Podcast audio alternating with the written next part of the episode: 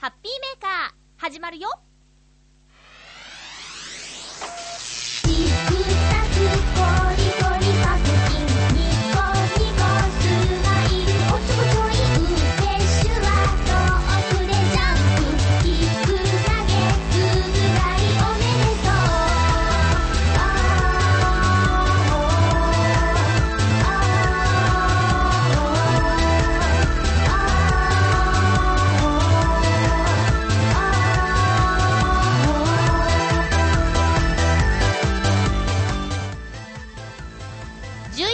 30日、まゆちょのハッピーメーカー。この番組は、ハッピーな時間を一緒に過ごしましょうというコンセプトのもと、ちょわへよ .com のサポートでお届けしております。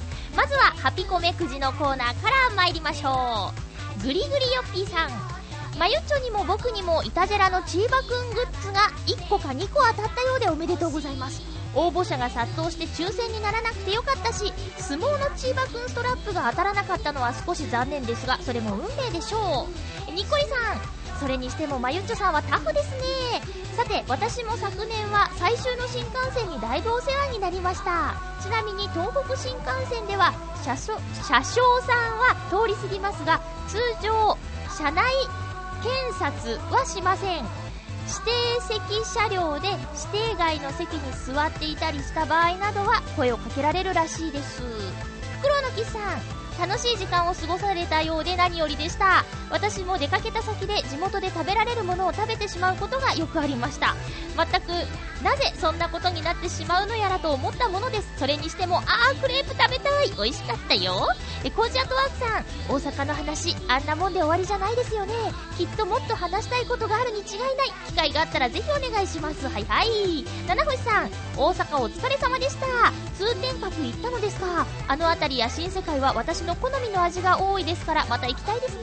ちょっと裏手に入るとハイビルがあって怖かったですが。ゆいさん久しぶり。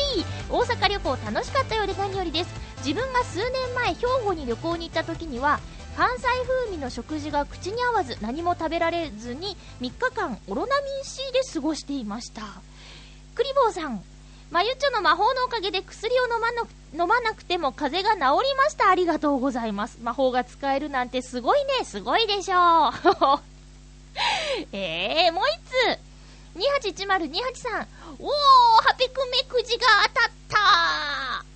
ハッピーメーカーを聞き始めてから約1年半、今回はどうかなと思いながら応募していましたが、初めて当たりました。とっても嬉しかったです。初めてでしたか。え今日はお休みだったので、洗濯物を干しながら放送を聞いていたのですが、思わずガッツポーズをしてしまいました。そばから見たら変な人だったでしょうね。笑い。ということでありがとうございます。そうか、初でしたか。まだ、じゃあ当たってない方もいらっしゃるかもしれないですね。そうやってね、281028さんが洗濯物を干したりね、いろいろ家事を手伝ってくれるいいお父さんだからだと思いますよ、当たったのは。さあ、今日はどんないい人に当たるんでしょうかね。行きましょう。なんか最近ね、よく引っかかるんだ。どうしたんだろうな。よい、よい、よい。振った。混ぜたよ。ハッピコーメくじくじ、ハッピコーメドン !2! コージアトワークさん。なんか最近も当たりましたけどね。ありがとうございます。え、コージアットワークさん。あのね、プレゼントいただいたんです。お茶。ねえ、実家がお茶を売っているお店だっていうことをね、メールでいただいたことあるんですけど、あの、ホッとするホットドリンクっていうテーマの時ですよね。そこの多分お茶だと思うんですけど、すごいいいやつをいただいてしまいました。ありがとうございます。ねえ、すいませんね。またあの、つまらないものですが、カードを送らせていただきたいと思います。どうもありがとうございます。えー、っとね、今週はですね、ちょっと、そうですね、本当は金曜日に撮るって言ってたんですけど、結局今日曜日午後になってしまいました。なんか、えー、後で話そうと思ってるんですけど、土曜日はユースタイル祭りっていうイベントがありまして、それでね、一日中外にいたもので、帰ってきてからね、やろうと思ったんですよ。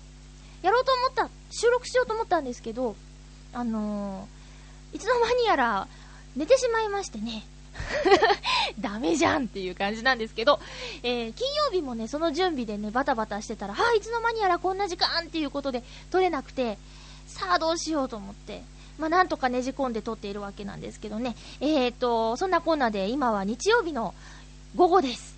皆さん、メッセージありがとうございます。今週も楽しく1時間お送りしたいなと思うんですが、私、あのー11月の最後の週、最後の週は、えー11月30日の週なのか。えーと、この放送の前の1週間、えーとね、ちょっと医療関係のいろいろなネタがありまして、硬いね。えー、一つ目は、インフルエンザの予防接種を受けましたよ。会社でね、無料で受けられるんですけど、これをね、受けてきました。あのー、注射はね、とても苦手なんですが、毎年この予防接種は頑張って受けております。ねえ。私の考え方はね、その、痛いし、や、嫌だけど、嫌だけど、もしもインフルエンザにかかってしまったら、え高い熱、そして風邪、もしかしたら声が出なくなったりするかもしれないし、えーインフルエンザにかかったら会社とか休まなきゃいけないじゃないですか。ね、他の人に移っちゃうから。だからそういうね、何日間かのしんどさを考えたら、一瞬痛いのぐらい我慢しようと思って。でね、あの、ツイッターとか、その、ミクシーのつぶやきとかを見てると、注射をしたところが赤く腫れちゃったんだとか、かゆいんだとかって言ってる方が結構多いんで、えー、そうなったら嫌だなとか思ってたんですけど、私はね、今んとこ大丈夫でしたよ。うん、大丈夫です。かゆくもないし、腫れてもない。ただね、去年同じ予防接種受けた時は、熱が出ちゃって、まあ、一日会社休むことになっちゃったんですけどね、予防接種の受けた日。ね。で、それをね、今回もちょっと心配してたんですけど、そういうこともなく、今回はね、バッチリ大丈夫でした。そんなインフルエンザの予防接種を受けたので、今年その、受けた予防接種の、えー、型インフルエンザの型が流行らなければ、あ、違う違う、その型のインフルエンザにはかからないんですよね。他のが流行ったらやばいんですよね。うん。ということで。うん。まあ、とりあえず、とりあえず、毎年この時期にある、私が頑張らなきゃいけないことを今年も頑張れたっていうお話でした。そして、私ね、ずっとね、行かなきゃ行かなきゃって思ってた場所があって、それがね、産婦人科なんですけどね、えー、産婦人科にね、行かなきゃいけな、行かなきゃ行かなきゃって、なんで言えない行かなきゃ行かなきゃって思ってたんですけど、なかなかね、女子なら分かってくれると思うんですけど、産婦人科に行くっていうのはね、結構な、うーん、踏ん張りが必要なんですよね。よいしょって、よし、行くぞって思わないとなかなかね、行けない、行きづらい場所なんですよ。それがね、今回はね、なんで行かなきゃ行かなきゃって思ってたかというと、この、浦安に私住んでるんですけど、千葉県浦安市。えー、浦安から、あの、女性の皆様へっていうことで、えーお手紙、封書が届いておりまして、えー浦安市では子宮頸がんの検査を受けることを進めていますっていうことで、えー何歳何歳だったかなとにかく、その、無料で子宮頸がんの検査を受けられるクーポン券が同封されていたんですよ。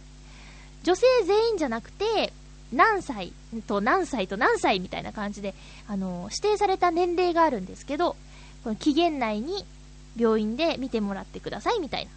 今、女性のね、子宮頸がんの発症率がすごく高いらしい。しかも、あの、20代、30代でそうなっちゃう方が多いらしいということで、あの、そういった情報は知ってたんですけど、なんとなく行きづらくてね。だけど、私はインフルエンザの予防接種頑張れたということで、勢いで行ってきました。うん。まあそうですね、独特の病院の雰囲気ですよね。女性しか待合室にいませんからね。うん。で、みんながさ、みんながみんなその、赤ちゃんができて、こう順調で、待ちわびててっていう場所でもないですからね、今はね。あの、なかなか赤ちゃんができないよって言って、頑張って、その、試練があってね。そういう方もいる場所ですからね。うん。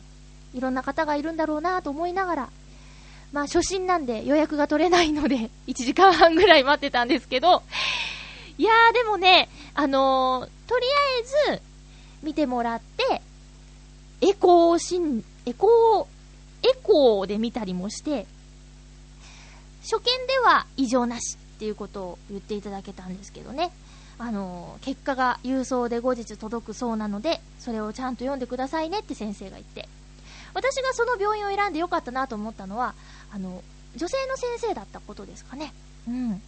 やっぱりね、先生はそんなのどうってことないと思うんですけど、うーん、一応、ね、同性のが安心じゃないですか。ね。だからね、その病院にしてよかったなと思って。何個か病院選べるんですけど、私のいたところは女性の先生だったんですね。それでね、あの、子宮頸がんについては、あの、ワクチンがあって、ワクチンを接種すれば、えーかなりの割合で防げるっていう、子宮頸がんをね。うん。っていうことをね、まずお母さんから聞いて、で、病院の先生に聞いてみたら、まあそうですねってありますよって。で、経費がね、5, 5万円かかるっていう。うん。で、半年以内に3回ワクチンを接種しなきゃいけない。ワクチンを打たなきゃいけない。うん。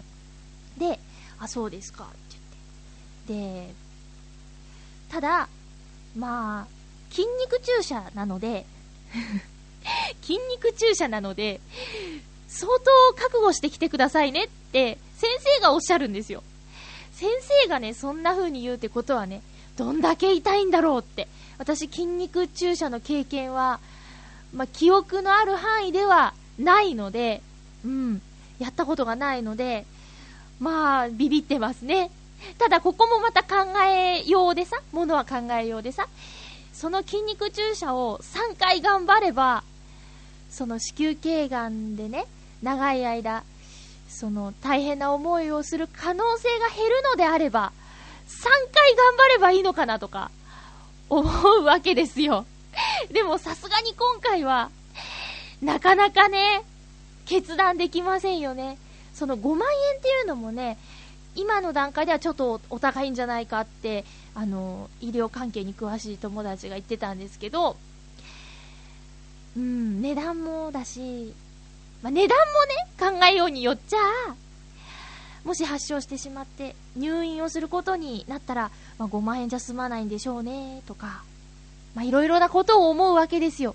だけど、そういうことに興味を持って、なんとかしなきゃなって、動いた自分をちょっと褒めようかなと思ってます。で、同じ病院行った日にね、あの、私の隣の席で、待合室で、二人、もう、明らかにギャル、みたいな。まあ、年齢はどうだかわからないですけど、あ、失礼なこと言っちゃったかな。あの、喋り方が、え自分が今産婦人科に来ていることを待ち受けるんですけど、とかって言っちゃうような女子二人が来てて、うん。でもね、検査、検査受け、受けといた方がいいっしょ、みたいなことを喋ってるんですよね、二人で。まあ大体、産婦人科って一人で来る患者さんが多いんですけど、なのでその二人の会話はね、割と丸聞こえだったんですけどね。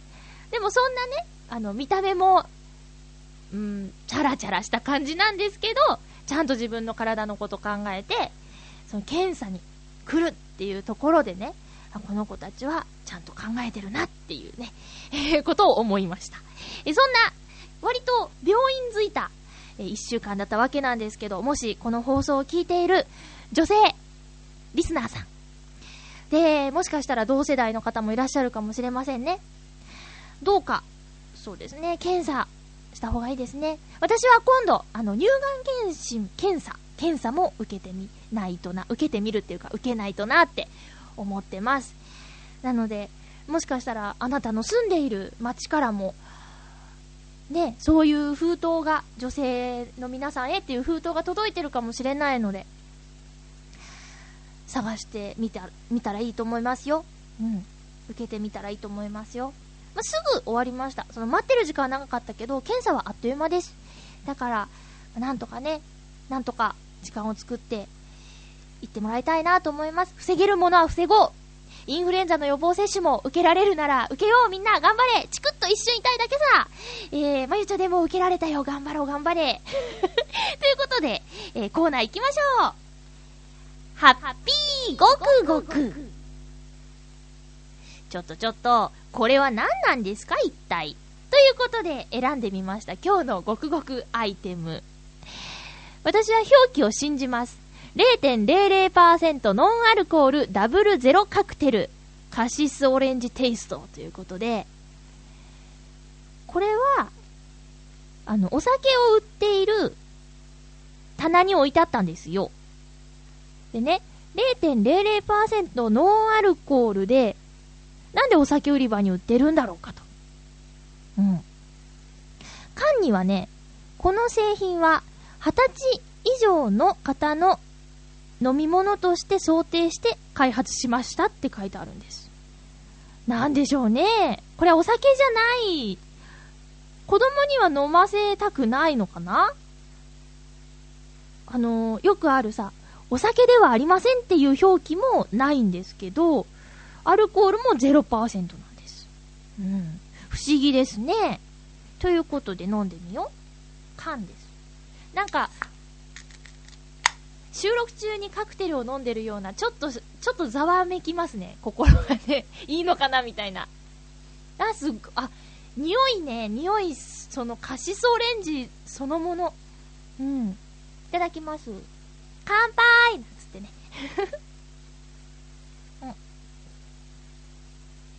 うん。うん。まあ、もし私が、この放送中に変なこと言い出したら、あれはもしかしたらアルコールが入ってたのかもしれないとかって思えばいいと思います。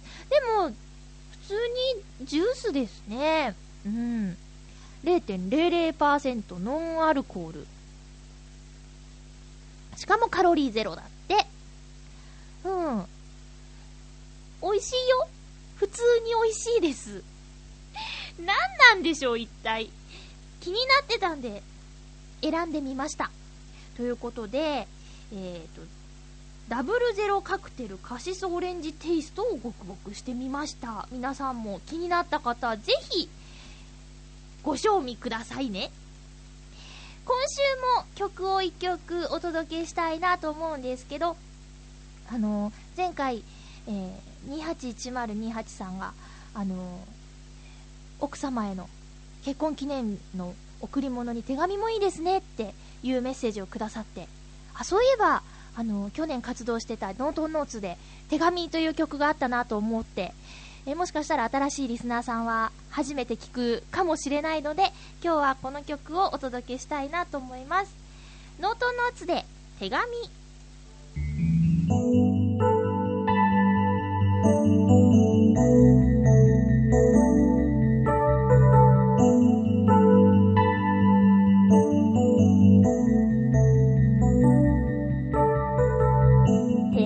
が欲しいな。プレゼントのリクエスト。あなたはそんなものでいいのって笑ったね。メールで伝えてくれる気持ちも嬉しい。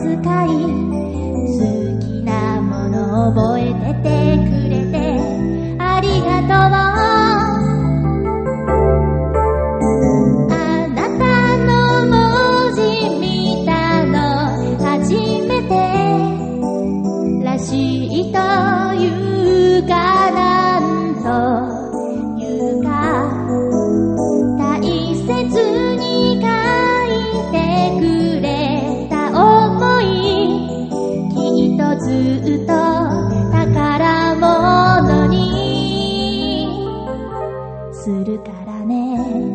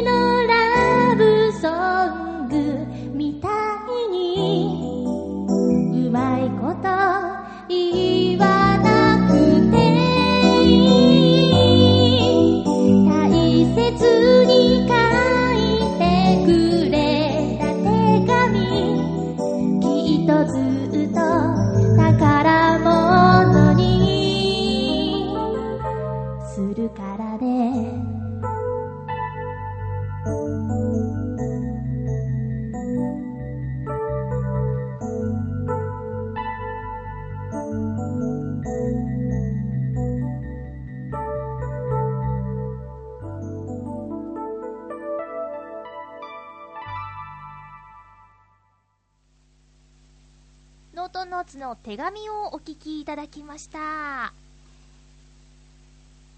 ハッピートークはい、ハッピートークのコーナーです。今日のテーマは、えー、と、もしも魔法が一つ使えたら、ということで、ハリーポッター見てきましたよ。えー、とね、えー、と、死の秘宝パート1。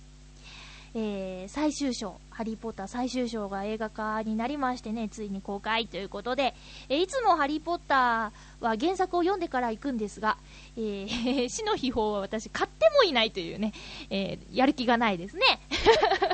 なので何にも知らずに行ったんですよ。幸いなことに、幸せなことに、結末も未だ耳に入ってきてません。あんなにたくさんの方が読んでるのにね、えー偉いですね。皆さんペラペラ喋らないということで。知りたくないですからね、最後の最後はちゃんと自分の目で確かめたいというところがあるんですけれども、あのー映画は原作知らないでいくと、まあ、展開は早いし、こんなもんかなって思ったんですけどね。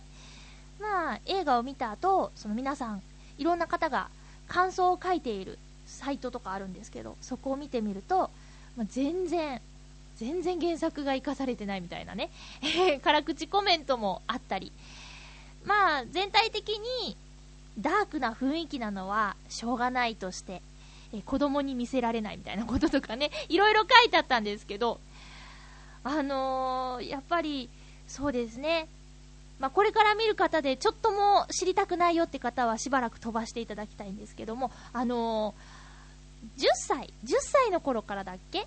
うん。ずっと同じ俳優さんでやってるじゃないですか。その、うん。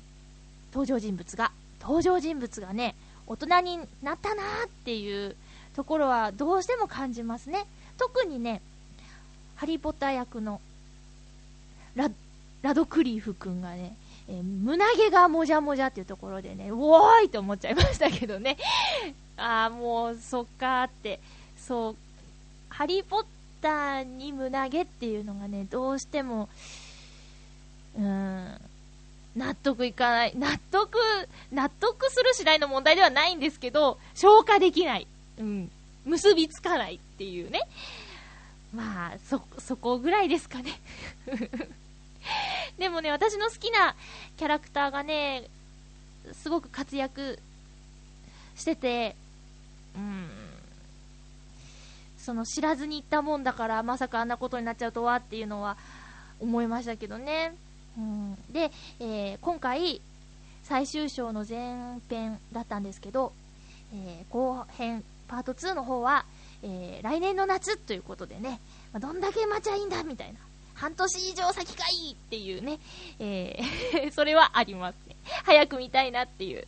あと、当初は 3D での公開を目指していたという風に聞いていたんですけども、まあ、実際は 2D の公開のみということになってまして。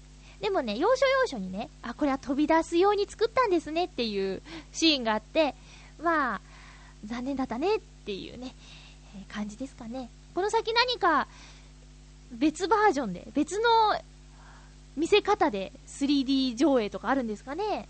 先々。ねえ。ーそんなこと思いました。だって、最近になってさ、あの、ディズニーで言えば、美女と野獣とか 3D で公開されたりしてるんでね、後でそういうことができたりするんだったら、その 3D 上映された時に、このシーンはとても迫力があるんだろうな、みたいな場所がたくさんありましたよ、ハリーポッター。ね。えーそんなハリーポッターの公開もあって、このテーマにしてみました。もしも魔法が1つ使えたらどんな魔法を使いたいというテーマで皆さんからいただいております。えー、まずは、うん。七星さん、ありがとうございます。まゆちょハッピー、ハッピー。もしも魔法が使えたら、それなら一つ、完全にモノマネができる魔法を使いたいですね。例えば、ハリーたちが使った魔法をそのまんま使ったり、いろんな人の技術をいろいろとできたら楽しいですしね。相手が強ければ強いほど、こっちも同じになるので負けることはありません。戦うつもりだ。えその上で、何か人助けができるような魔法なり、技術なりを真似して、人のために役に立てればなと思います。ということでありがとうございます。完全にモノマネができる魔法。いいですね。モノマネって言うとついついね、その、芸人的なことを思ってしまったんですけど、技術を真似て。うん。そっか。今さ、なんか、伝統文化とかもね、後継者不足だとか言って言われてますよね。何か、なんだっけな、あの時何見たっけな。その、もう日本の伝統的なもの？あ、そうだ、私の友達で、和太鼓職人になった子がいるんですけどね、あの、前、バンド紹介しましたね。金城天下のリーダーのしげるくんなんですけど、彼はあの、和太鼓職人になったんですよ。でね、あの、師匠からいろんなことを厳しく教わってたんですけど、まあ、師匠がね、引退して、もうお前に任せたみたいな感じで、今はね、その、なんて言うんですか、工場っていうのかなその、作る場所の責任者みたいな感じになってて、まあ、師匠が割と年配だ、高齢だったのかなみたいなことは想像してしまったんですけどね。ええでもその、手に職を持つみたいな、えー伝統的なものを受け継いでいくっていうところがね、またかっこいいなと思って。ね、リスナーさんの中にもそういう方いらっしゃいますかね何々作ってますみたいな。ねえ。えー、七星さんは、七星さんはじゃあ具体的にどういったものを、技術を盗みたいのかな？私は、そうですね、モノマネ、うん。あ、まあまあ、芸的な話になっちゃうと、うーん、声優さんって七色の声を持っているとかってよく言われますけどね、声優さんにもいろいろ種類があって、七色の声が出る人と、まあ、単色で攻め込むタイプとあると思うんですよ。もう分かりやすく言えば、あの、サザエさんのね、えー声をやってる方は単色ですしね、あの、島本すみさんとかもね、割と七色の声っていうよりは、その方の持っているその声で、えーいろんな役をやっているっていう感じじゃないかなと思うんですけど、私も、そんなどちらかと いう、どちらかというとというまでもなく、いろんな声が出せないんですよね。まあ、いろんな声が出せた方が、まあ特に若い、若手の声優さんとかね、にとっては使い勝手がいいっていうことでね、えー使ってもらう機会が多いんじゃないかなと思うんですけど、身近な人で言えば、ともさんがとても器用でね、えー、いろんな声が出るんですよ。で、うん、そうだな普通に遊んでる時、プライベートで遊んでる時も、いろんなキャラクターのモノマネをね、声真似をしてくれたりするのが楽しくて、そういうのも思い出しましたね。声真似したいなぁ。ねえ。テレビに出てる芸人さんのモノマネもね、すごいなぁと思いますもん。原口さんとか、コージーさんとか、ねえ。コージー富、コージー富田さんだっけ？うん、とかね、すごいなと思います。はい。ありがとうございます、七星さん。続きまして、フクロウのキスさん、ありがとうございます。まゆちょさん、皆様、ハッピー、ハッピー。もしも魔法が一つ使えるのなら、私は、あらゆる魔法を生み出せるようになる魔法が使いたいですね。これは反則な感じがしますが、笑い。不思議なことやすごいと思える出来事を引き起こす魔法をたくさん作り出して、もし生み出したものは自分で使えないのなら誰かに使ってもらって、この世界を面白くできたらきっと楽しいだろうと私は思います。ということで、ぜひとも私はこの魔法が使いたい。それでは、追記高校の進路志望調査で、希望職業の欄に、友人は魔術師、私は錬金術師と書いて怒られたことがあります。これを書いてて思い出しました。懐かしい。ありがとうございます。へえ。そっか。えーまず、あらゆる魔法を生み出せるようになる魔法。別に反則じゃない。それを思いついたんだったら、それに、ねえ、動機が不純じゃない。世の中面白くできたらいいなって思って考えた魔法なんだもんね。いいと思います。いいなぁ。誰かに使ってもらって、私に使って、使、使わせようと思うならどんな魔法ですかね。魔法、いいですよね。いやいや、なんか、あー、ちょ、ちょっと待って、その前に、高校進路希望調査ね。私も思い出あります。あのね、私はちなみに、えっ、と、言った、言ったかもしんないけど、えー希望欄がね、1から3まであったかな。第1希望、えー東京ディズニーランドで働くって書いて。で、第2希望、声優って書いたんですけど、まあ、あの、電話かかってきますよね、家にね。でね、お母さんにね、あんたふざけるな、みたいなこと言われて、ふざけないの？みたいな。本気で考えなさいって言われたんですけど、私はね、本気だったんです。だって、本当はね、一番が声優だ、声優さんが一番やりたいことだったんですよ。だけどなんで第一希望に東京ディズニーランドで働く人って書いたかっていうと、現実を考えたんですね。働かなきゃと思って。で、働きながら学校に通うっていう計画だったんです。あとね、先生もね、一番に声優って書くよりも、一番に具体的な企業名とかを書いた方が 理解してくれるかなと思ったんですけど、まあ、両方、ダメっていうことで怒られましてね。ど、ど真面目に、ど真剣に考えたのに、ふざけるなっていうことを言われたもんだから、私はね、部屋にね、こもりましたね。ご飯よって言われてもいらないとか言って。あれはこもりましたね。うん、週末だったんですけど、週明けまでこもりましたね。まあ、トイレとか、こそこそ食べに降りたりはしましたけど。ねえ。いやいや。でもね、実際はね、まあ、両方叶えてるわけですよ。うん。まあ、あの、継続はしてないですけどね、声優さんの方は。うん。だから私は、有言実行だったわけです。ね、まあ、声の仕事も声優ですとは言えないですけど、あの、一応声の仕事で、まあ、仕事で、仕事を今でも細々とやらせていただいているのでね、えー書いた通りになっていて、で、母校に書いた時に先生に、あたすごいねって言われたんです。本当の、本当にそういうことをやったんですねって言って。で、創立100周年のイベントの時に、卒業生代表で喋れっていうことを言われてね、まあ、あんだけあのぐじゃぐじゃしたのに、そんな私を学校に呼んでくれて、まあ、呼ばれた基準が、卒業して、えー変わったことをしている先輩っていう枠だったんですけどね、まあ、喜んでいきましたけども。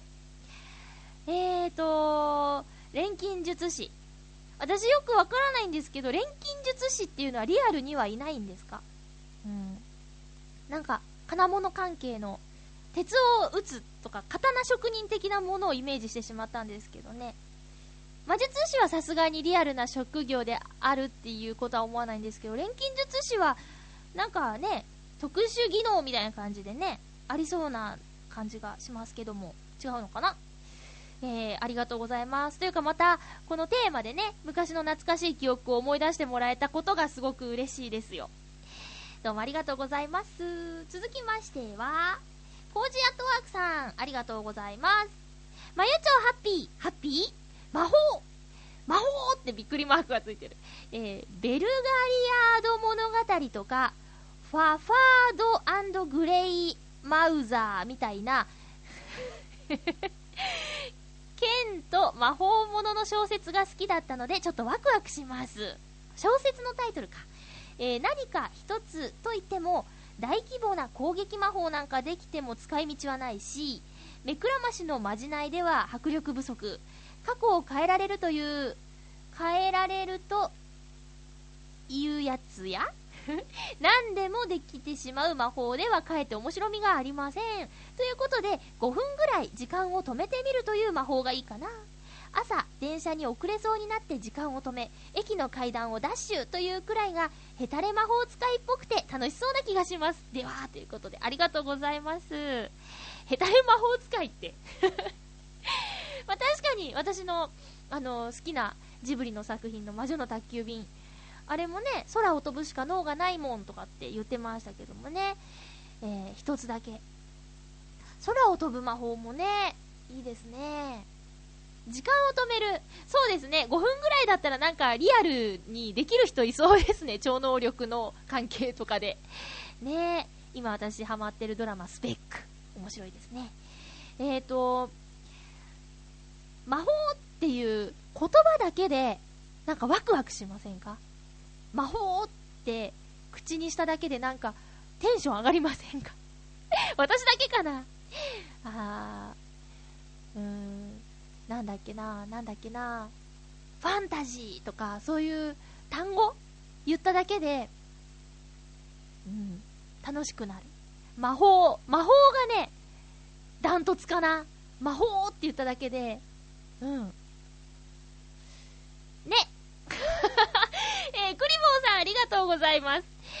まゆちょリスナーの皆々様、ハッピー、ハッピー今回のテーマ、もしも魔法が一つ使えたらどんな魔法を使いたい？ということで、私は動物や虫と話ができる魔法を使いたいです。おお。そうすれば、部屋に迷い込まない虫を外へ誘導できるし、ん？部屋に迷い込まない虫を外へ誘導できるし、喧嘩している猫の仲裁に入って喧嘩をやめさせることができるからです。まゆちょはこの魔法が使えたらどんな生き物とお話ししますか？うーん、ありがとうございます。うーん、そうですね、そうですね。生き物とお話か、なんだろうな。もしも自分がペットを飼っていたら、ペットと話をして、より良い環境というか、生活を与えてあげたいなって思うんですけど、ペットとかいないんでね、多分動物園とか行ったら辛くなるだけだろうなと思ってアフリカ帰りたいとか言われても返してあげられないしね。うーん。部屋に迷い込まない虫を外へ誘導できるっていうのがちょっとよくわかんないんですけど、もし部屋に迷い込んだ虫？うん。誘導ってことは触りたくないってことですかね、クリボーさんね。まあそうですね、触りたくない虫。まあ、話がわかる相手だったらいいんですけどね。えー、そっか。まあ、もしじゃあ、じゃあそ、鳥とかですかね。鳥。外飛んでる鳥さんに、どうだい調子は？つって 話しかけるかな。うん。うん、ペット、まあ、ペット飼ってたらペット。そうですね。うん。あの、姫ちゃんのリボンの、あれペットじゃない、ぬいぐるみなんですけど、ポンポコっていうライオンのね、ぬいぐるみが話ができるとかいう設定、すごい憧れましたね。で、魔法といえば姫ちゃんのリボンっていう作品でね、姫ちゃんのリボンは、あの、リボン、魔法のリボンなんですよ。で、変身ができるリボンなんですけど、それがアニメ化になって、おもちゃが販売されたんですよ。で、私はアニメはあんまハマらなかったんですけど、少女漫画の方にめちゃめちゃハマってて、もしかしたら、もしかしたら、このおもちゃのリボンの中に本物があって、本当に呪文唱えたら変身できるかもしれないとか、もう中学生ぐらいだったけど、ちょっと信じたっていう思い出がありますね だけど、そんなことあるわけないよと思って買わなかったんですけど、まあ、いくつになってもね、えー、信じる心は大事です。ということで皆さんメッセージありがとうございました。以上、ハッピートークのコーナーでした。さて、えー、ユースタイル祭りということでね、えー、11月27日土曜日、新浦安から徒歩5分ぐらいにあるウェーブ101大ホールで、えー、あったんですけども、チョアヘオ .com からは、めぐみさん、私が MC のアシスタント、そして、えー、ヨシオンさんがね、いろいろと、お手伝いをしてくれましたけれどもね、えー、途中から、あのー、カズチン局長もやってきて、えー、かなり盛り上がりましたし、サプライズゲストとして、石川不良さんが来てくれて、あのゴルフの中継のね、えテーマソングが流れて、え陽一郎さんが見事な振りをしてくれて、みんながざわざわっとして、似てるとか、乗り出してこう見ている奥様方を一番後ろから見てて、ニヤニヤしてました。でしょ？似てるでしょ？みたいな感じでね。えー、そんなイベントでした。えー、もちろん、ナビゲーターの陽一郎さん。陽一郎さんは、あのー、司会もしてたし、うん、ご自身の、え出番も、歌としての出番もね、え2回転ありましたしね、衣装その度に変わってたんで、えすごかったなと思って、一番衣装変わってましたけどね。うん。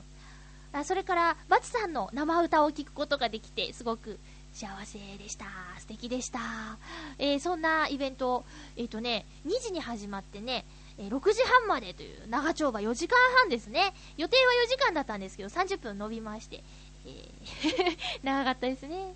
でね、あの、ハッピーメーカーリスナーさんからはね、えにっこりさんがもう遠くからね、栃木から来てくださって、始まりから終わりまでずっと見てくださってて、もう本当ありがとうございます。しかもね、皆さんでって言ってね、あの、お土産も持ってきてくださって、柚子をね、いい香りのする柚子をいただきました。ありがとうございます。このね、ユースタイル祭り、えー、もうすぐ1年、次で12回目なんですけど、いろんなアーティストさんが今まで出ましてね、あの、その中から、えー、10組の方が出演するイベントだったんですけども、うん、なんでしょうね、出会い、出会いがありましてね、えー、こう、そう、いつもはね、知り合わないタイプの方とお話ししたり、そのアーティストさんとか、えー、出演者の方とかスタッフさんとかが浦安に住んでいるということもあって、えー、私、浦安では、えー、テレビから声が聞こえてくるので、あー、あーみたいな、ちょっと喜んでくださったりしたことがとても嬉しかったです。あとはね、その、ナレーターで参加しているホームタウン浦安の、えー、ロケが入ってたんで、あのー、それもね、ちょっと楽しみですね。どんな風に、えー、ホームタウン浦安で取り上げてもらえるのかっていうのが、ちょっと楽しみですね。はい。えー、そんな、ユースタイル祭りなんですけれども、えっ、と、録音してました。チョアヘヨの、え、レコーダーで、レコーダー？うん、レコーダーでね、えー、録音しておりましたので、編集作業が済み次第、チョアヘヨのホームページで、え、聞くことができる予定です。じゃじゃーん えただしね、あのー、先ほども言ったように、4時間半のイベント、これをね、編集するった大変ですよ。全編流すわけにはいかないんでね、誰が4時間半もね、聞いてられるかっちゅうことで、ね、えー、大変なんで、うまい感じに編集して、皆さんにお届けできる形になり次第配信ということなので、気長に待っていていただけたらなと思います。えークリスマスプレゼントぐらいになったらね、えータイミング的にも素晴らしいんじゃないかなと思うんですけどね。皆さんも、あの、あ、こういうイベントやってんだっていうのをそれ聞いて知ってもらって、まだ、あの、ユースタイルはこれからね、どんどん頑張っていくっていうことを、市の偉い方も言っていたので、突然ゲストでね、喋ってくだくださった市の偉い方も期待していると、ユースタイルに期待していますということを言ってくださっていたので、えこれからまだまだ続いていくと思うので、機会があれば、ぜひ見に来てもらいたいなと思っておりますので、よろしくお願いします。えーアップを楽しみにしててくださいね。ということで、ユースタイル祭りのお話でした。とね、あの、いつゆでもっと詳しくお話があると思うのでね、えーぜひぜひ金曜日のいつゆも聞いてくださいね。ありがとうございました。それでは、コーナーいきます。よし。お初で GO! お初で GO にお手紙いただいております。ご紹介しましょう。コーチアットワークさん、ありがとうございます。まゆちょハッピー、ハッピー？私のお初で GO をお送りします。というわけで、新しい自転車が納車されてきました。え早速半日かけて調整し、漕ぎ出してみましたよ。最初はいろいろなところに違和感がありましたが、30分もしないうちに馴染んできました。よく走ってくれそうです。では、ということでありがとうございます。もうね、ど素人の私にはね、自転車を半日かけて調整するっていうところがね、わからないんですけどね。調整、半日もかかるのかいっていう。ま、私の中で調整があるとしたら、サドルの高さぐらいかななんて思っちゃうんですけど、それ半日もかからないしなーなんて、やっぱこだわりがあるんですね、それだけね。どんな、どんな、どこをいじれば半日かかるんだって、マイチャリの場合は思うんですけどね。えありがとうございます。そのお店のね、方が一生懸命パーツを思い出してくれて、えー一緒になって完成させたニューチャリですからね、えーこれからもまた相棒として、猫ちゃん写真を撮る相棒としてね、えー長い付き合いになりますように、メッセージありがとうございます。お初で GO! ありがとうございました。もう一つ、お初で GO ではありません。こちらは、ハッピーちょうだいハッピーちょうだい宛てにクリボーさんからいただきました。まゆちょ、リスナーの皆々様、ハッピー、ハッピーこの間のに土曜日、久しぶりに兄の子供に会ったら、もう歩けるようになっていてびっくりしてしまいました。そして、うちの母、つまり子供にとってはおばあちゃんと、開いているドアを閉めたら褒めるという遊びを楽しそうにしていました、笑い。以前、おばあちゃんが抱っこすると、すぐぐずついて、おばあちゃんを悲しませていたから、今回仲良くしている光景が見れてハッピーでした。まゆちょは最近も、最近も最近もってなんだろう 近所の子供と仲良くしていますか？クリボーさんありがとうございます。うーん、えーと、おばあちゃんね、そうね、おばあちゃん、おじいちゃんおばあちゃんはこう、子供、ま孫をね、目に入れても痛くないとかってよく言いますからね、懐いてくれた方が幸せですよね。えー今回は、仲良く遊んでいるおばあちゃんと、クリボーさんにとっては、ま、メイかオイにあたるね、えー子が楽しそうに遊んでいる姿を見たら、それは幸せになりますよね。この単純なゲームでね、子供は喜んでくれますからね。私ね、最近も、もっていうのが、なんかそんな話したっけかなってちょっと思い出せなくて申し訳ないんですけど、子供と、近所の子供とは遊んだりしたことないですね。遊んだことはないですね。挨拶はするけど、うん。そこまでちっちゃい子がいないのかな？まあ、あとは、そう、親戚関係でも、私はまだ、そうですね、あの、甥とか姪とか、いないんで、うん。なかなかそういう経験ができてないですね。なので、あの、友達がお母さんになって、で、遊びに行ったら赤ちゃんがいて、んで、一緒に行った友達はもう平気で高い高いとかするんですけど、まだ1歳未満の赤ちゃんの。私怖くて触れないですもんね。赤ちゃんに。なんか、その、それこそね、ビーって泣かれたら、怖いなとか、怖い違うか、なんか悲しいなとか、うん、なんか触れてね、こう、やっぱ柔らかいじゃないですか。だから、壊れちゃいそうでね、怖いんですよね。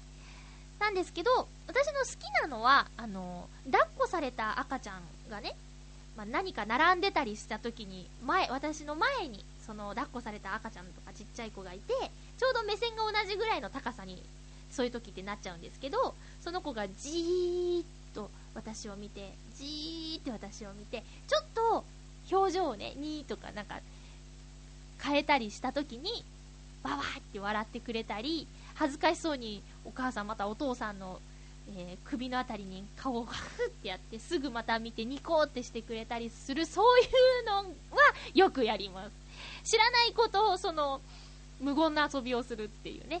そういうのはよくありますね。うん。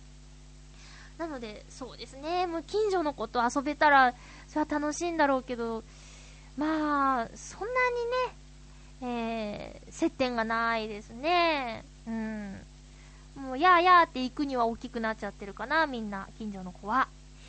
そんな感じ。だから、クリボーさんの環境がね、すごい羨ましいな。お兄さんとか兄弟の子供？うん。私、弟いるけどね、気配がないからね。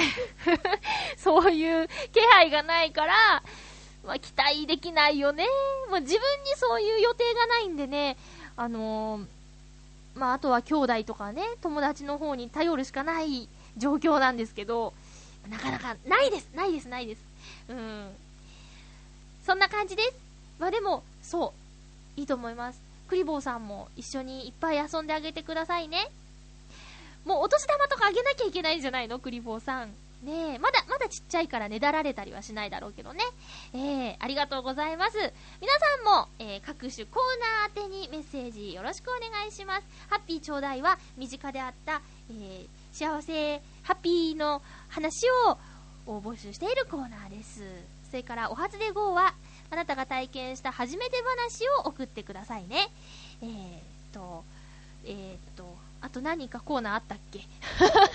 まあ、えー、いろいろコーナーあるので、えー、詳しいことはホームページなどなどでご確認ください。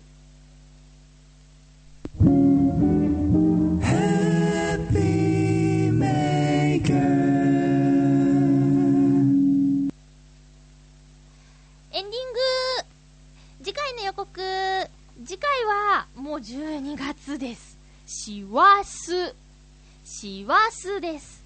えー、師走12月7日の放送は12月5日に収録したいと思っております。ハッピートークのテーマはあなたの流行語大賞ということでもう今年もこんな季節になりましたね。えー流行語大賞。えーテレビとかメディアの方での流行語大賞に首をかしげているそこのあなた、あなたの身の回りのリアルな流行語大賞をハッピーメーカー宛てに送ってくださいね。えーお待ちしております。えーそれからさっきも言ったように各コーナーにもメッセージお待ちしております。よろしくお願いします。告知します。えっ、と、先週もお知らせしたんですけども、スタジオ1という、えー間違えた。レディオ、レ、ラジオ1か。ラジオ1だな。ラジオ1という、えーウェブラジオ局で放送されている動物園にはポチだけという番組にゲスト出演します。で、ゲストっつうかさ、みたいな感じで、あの、ラジオドラマ、ボイスドラマにね、えー主に出演しています。えーこれがですね、うん、もう、あ、3回にわたって、ボイスドラマが放送されるんですけど、1回目がね、すでに配信されています。えーブログ、私の天瀬まゆブログの方で、えーラ、ラジオ1の方のリンクと一緒にその紹介記事がありますので、ぜひご確認ください。この動物園にはポチだけは、えチョアヘヨでも喋ってたヒラチが出演しているドラマで、その縁、あ、番組で、その縁でね、呼んでいただいたんですけど、まあ、とりあえずね、まゆっちょさ、ゲストに来てよって誘っておいて、ま主にボイスドラマやんっていうね、えーそんな、そんなですよ。うん。で、今放送されているのでは、ボイスドラマだけ出演してるんですけど、えー次回の更新分では、えー、と私がゲストとしてちょっと喋ってるんですけどあの何を喋ったのか本当覚えてないんですよねボイスドラマ収録の後で、えーゲストコーナー部分の収録だったんでもう本当ね疲れてね覚えてませんで3回目3週目は、えー私ボイスドラマだけなんですけどね。えっ、と他の方がゲストにピーター矢沢くんっていうね、えーひょろっと背の高くてかっこいい子がゲストに出てるのでね、えラジオなのでかっこいいかどうかは、えー、と何らかの方法で確認していただきたいんですけどそんな動物園にはポチだけという番組。これがねオープニングがとっても賑やかなんですよ。なんですけどあのフリートーク部分になるとあのーすごく面白いんで、いや、冒頭も面白いんだけど、すごく賑やかだからみんなびっくりするかなと思って、ちょっとあえて言ってるんですけどね。あのー、麦穂アンナちゃんっていう子がね、もうすごい注目しといた方がいいと思うんですけど、あのー、麦穂アンナちゃんっていう声優なんですけどね、彼女がね、あの、ポチっていうキャラクターをね、見事に演じているんです。で、わわわ言ってるんですけど、普通に喋ったらね、すごい綺麗な声だし、あの、スイッチっていうボイスドラマの方にも共演してるんですけど、もうすっごい可愛い、可愛い女の子もできるし、わわわーんっていう、はちゃめちゃな役もできるし、すごい幅の広い声優さんなんで、ぜひ動物園にはポチだけ聞いてくださいね。お相手は、まゆちょこと、あませまゆでした。また来週、ハッピーな時間を一緒に過ごしましょう。ハッピー